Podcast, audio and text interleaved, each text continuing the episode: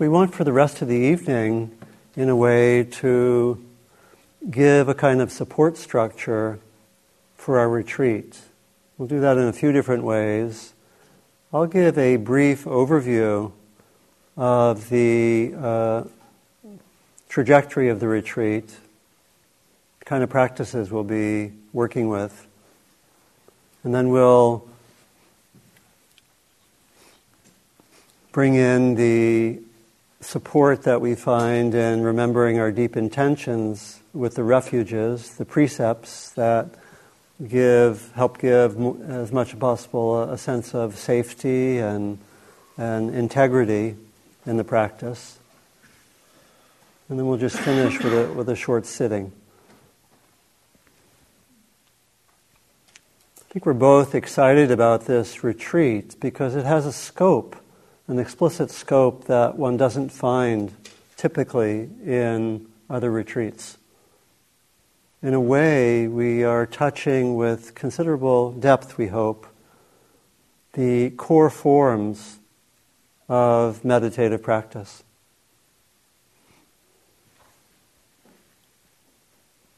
The core kinds of training that take us, we might say, from um, ordinary mind that we find uh, present a lot, the on the street ordinary mind. We start there and we go through practices that help bring us to what we might call uh, awakened awareness.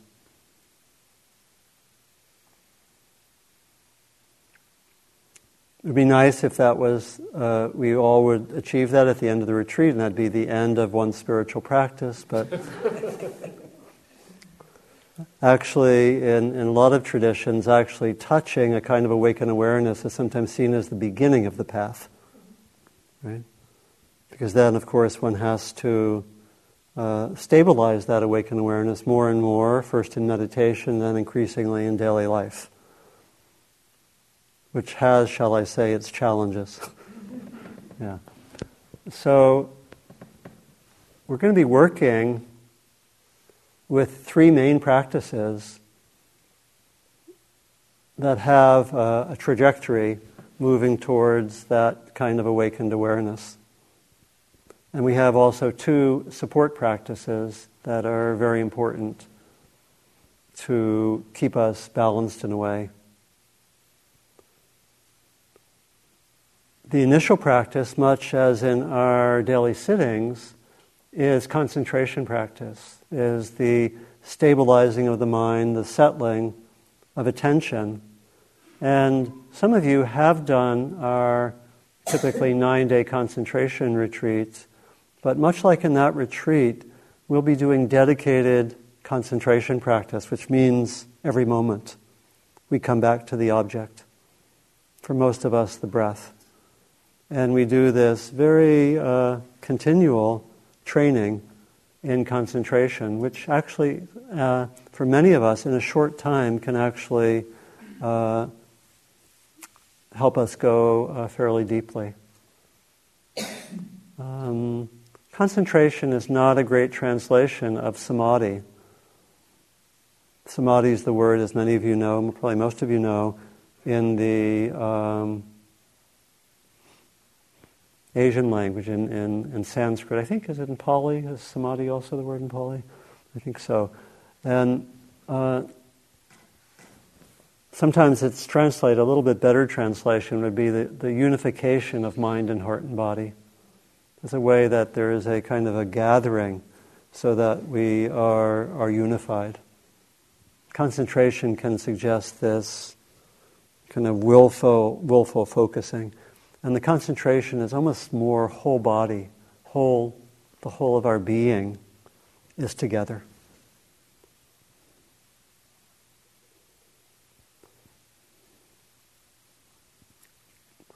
That samadhi or unification of mind, heart, and body is crucial to develop further to be able to see clearly, to be able to see through the um, habitual patterns and the constructions that preoccupy us most of the time. And so we'll be focusing in the instructions on giving a number of pointers that help us, wherever we are, be more skillful in concentration, be more skillful in that unification of mind. Again, the rationale is that this is really crucial for being able to um, really cut through that conditioning.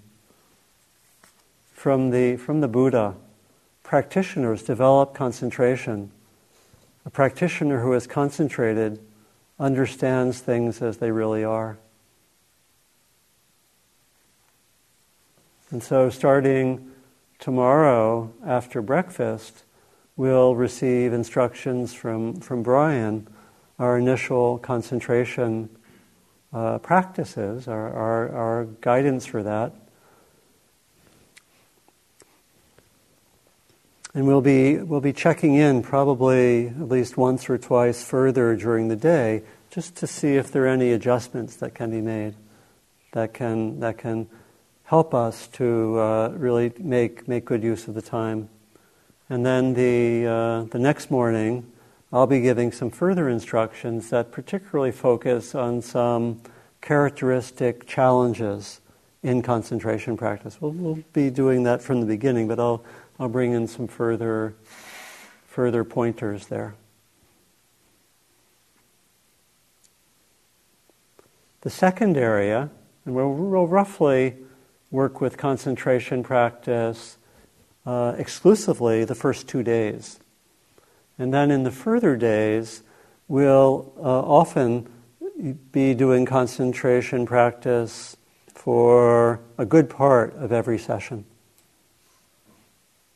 Because, in a way, what we're, what we're pointing to here is a way of practicing in which we, we hope that there's considerable development using these different kinds of tools. But it's really a kind of practice where we see where we are, and all we want to do is be as skillful as we can in the moment. And here we'll have multiple tools. We'll have the concentration practice, we'll have the practice of looking uh, carefully at three aspects of experience impermanence, uh, what's usually uh, translated as suffering, dukkha, but I, I, like to translate it as reactivity. You know, the tendency of the mind to be reactive. We'll be looking at that.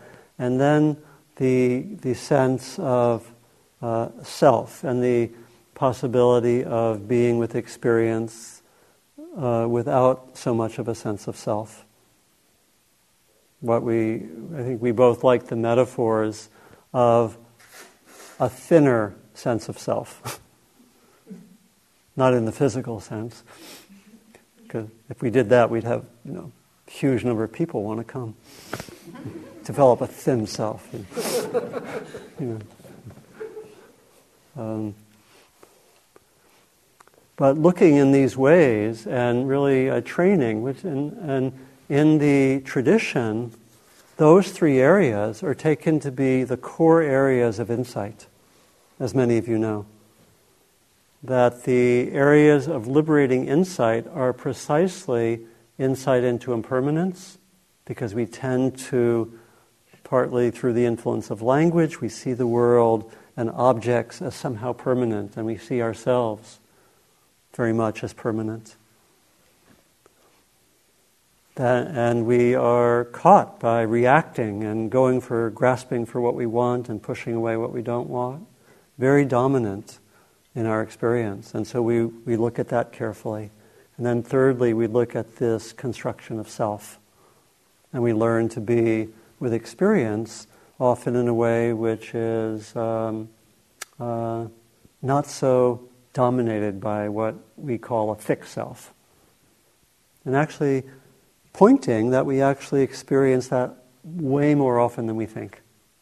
It's not so, we, partly we want to, that teaching of uh, anatta or not self is often one of the more mystifying teachings. We want to demystify it, make it very practical. The whole uh, week. We want to really have this be simple and practical and hopefully profound. that's, that's, our, that's our intention.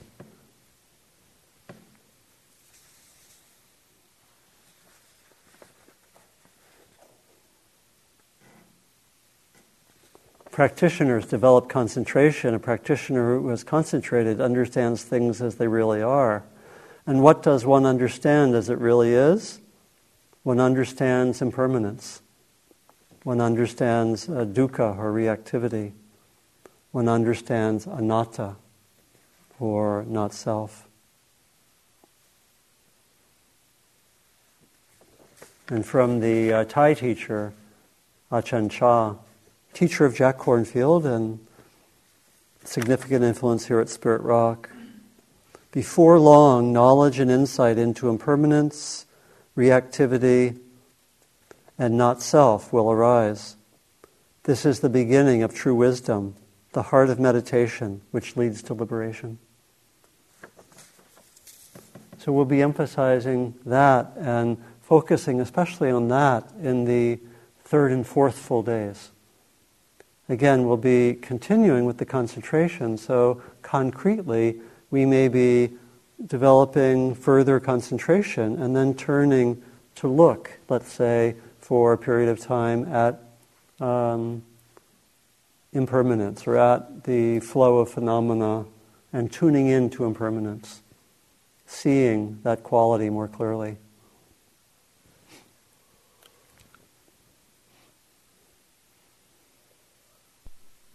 The third area is one that is uh, called by different names. We've used the name in the title, spacious awareness. And we're pointing to a kind of awareness that I think probably most of us have touched at certain times, which is, in a way, beyond the usual uh, mode of experience particularly beyond the way of experience that uh, structures experience with a knower and a known and a division into subject and object, self and other, in which the, typically the aim is for the self or the knower to know and manipulate the world of objects. And we move into a kind of awareness which is beyond that uh, division. This is from a uh, student of Ajahn Chah, Ajahn Amaro. The aim of the practice is subjectless, objectless awareness. The heart rests in the quality of open, spacious knowing. And there is the recognition of the mind's own intrinsic nature. It is empty, lucid, awake, and bright. And so, in that third phase, we'll be opening or offering the possibility of opening to that kind of awareness through, through different practices. And then, as much as possible, having those moments of what we might call spacious awareness, or I use the phrase awakened awareness, seeing if that can, can last a little longer, have a little more duration. But just the touching of it can be quite, uh, quite wonderful and powerful.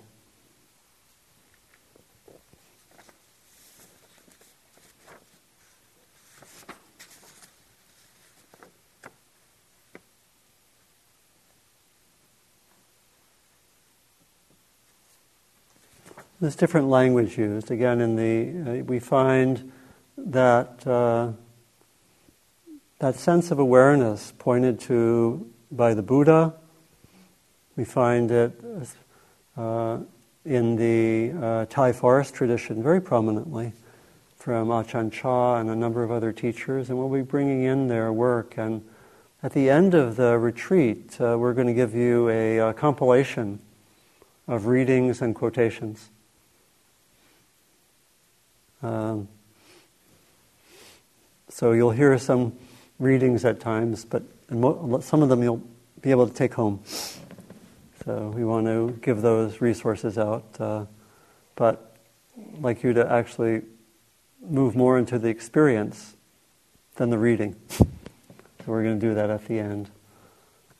And then there are uh, two practices that I've called support practices, which could, in a way, equally well be done more of the time. One of those is metta. And probably many or most of you have done metta. How many of you have a regular practice of metta? And how many of you have received instructions in metta? Yeah. So we'll be bringing that in typically at the um, uh, nine o'clock sitting in the evening. We're doing some metta practice and then chanting.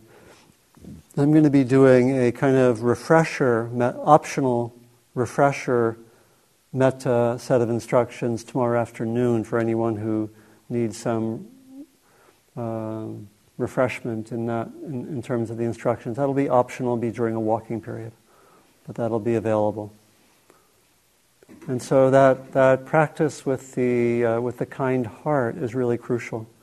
It's really crucial that that uh, interfuses these other practices. One of, one of my uh, Tibetan teachers, uh, Mingyur Rinpoche, uh, he says if you do a number of practices, more or less the same days, they will mingle. And I, I like that. Uh, so we do the metta, and some of us may do more of the metta than simply that uh, evening sitting. May want to bring it in, maybe even want to start metta as a concentration practice. Some of you even may have your concentration practice be metta, if that, that, that is possible. Uh, but more importantly, we want to have that quality of kindness and compassion really interfuse the, all of the other practices and hold everything with kindness. You know, for example, there are occupational hazards with concentration practice. Uh, a main one is, is striving, you know, and got to do it. I'm going to concentrate. You know, and um, that can sometimes be uh, a little distant from the kind heart. So we want to have the, these practices integrated in a way. And so we're going to be bringing in the metta, and some of us may want to do more again than that's simply that evening session. You're all experienced practitioners, so a lot of what we're going to be helping uh, everyone with is really developing more and more skill, we might say, in the art of practice. Ultimately, we become our own teachers and we say, what, where am I now? What do I need to, whatever, come into greater balance or uh, address what's happening, whatever. And then the last practice is uh, body practice of Qigong. And uh, every morning, in the main hall actually, we're going to do Qigong. Uh, and I'm, I'm, actually going to be teaching it. Uh, my own teacher is Teja Bell. How many of you have studied with Teja? That's great. So you'll probably hear some of, some of his turns of phrases and maybe even jokes. So you'll have to laugh appropriately. so uh, Teja has, I've been teaching Qigong for, I've been a student for quite a while, but I've been teaching at my retreats for about a year and a half with Teja's blessing and, and guidance. So, so at first we were just going to do it here, uh, but the uh, people in the other retreat, uh, they thought they wanted it too. So, so what we're going to do is uh, tomorrow morning, or every morning at uh, 6.15, we'll meet in the lower hall. So everyone will be, people from our retreat will go down to the lower hall and we'll do the Qigong to, together with, with the other retreat as well. It'll be about 25 minutes. It'll be very simple and gentle, standing Qigong for anyone who hasn't done it. And uh, um, it can be done sitting in a chair if that is important for anyone. If there are any limitations, um, we could find ways to make that work for you. My mom used to do it sitting in a chair, you know, and uh, it's fine. And so we'll do that in the morning when we, it'll be about 25 minutes. We have an hour for our period before breakfast, so we'll do about 25 minutes Qigong, and then we'll walk back up here and go to our places here in this hall. And the Qigong is wonderful in a number of different ways. Uh, it actually can be very significant, as, as, probably as some of you know, for concentration. The uh, activity of the mind is very related to the body, as many of you know, and the settling energetically and in the muscles and so forth in the body is a very, very wonderful support for the settling of the mind. And you may experience that if you haven't uh, yet, that uh, doing the Qigong uh, can sometimes uh, settle the mind very, very, very nicely.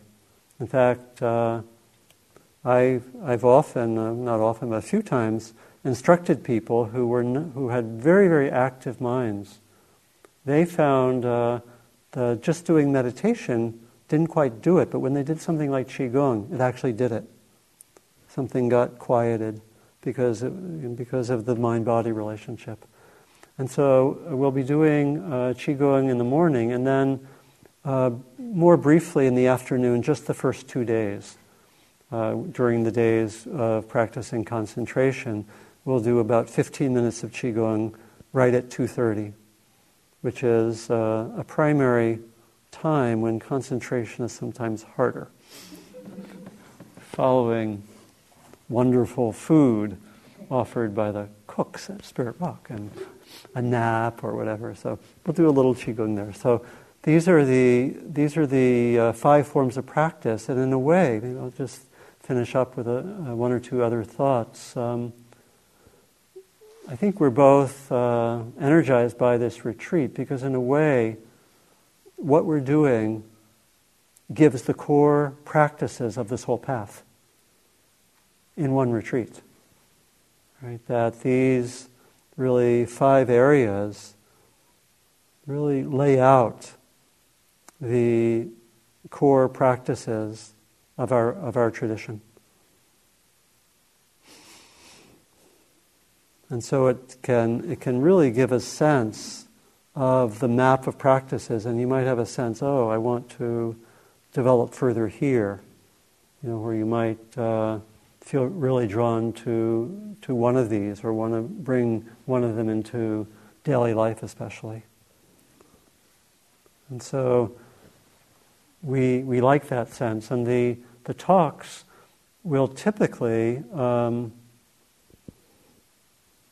help introduce the practices that we do the next day. Tomorrow will be especially on concentration but then the further talks will tend to work with what we've been doing and start to introduce further, uh, further practices. The last evening will be, and, and some probably during the last day, will be emphasizing how to bring this all into daily life. So that will be, that is on the agenda. For right now, we can really invite us all to drop in to this uh, period of training, this period of really developing in the core skills of our practice. That's what the invitation is. Thank you.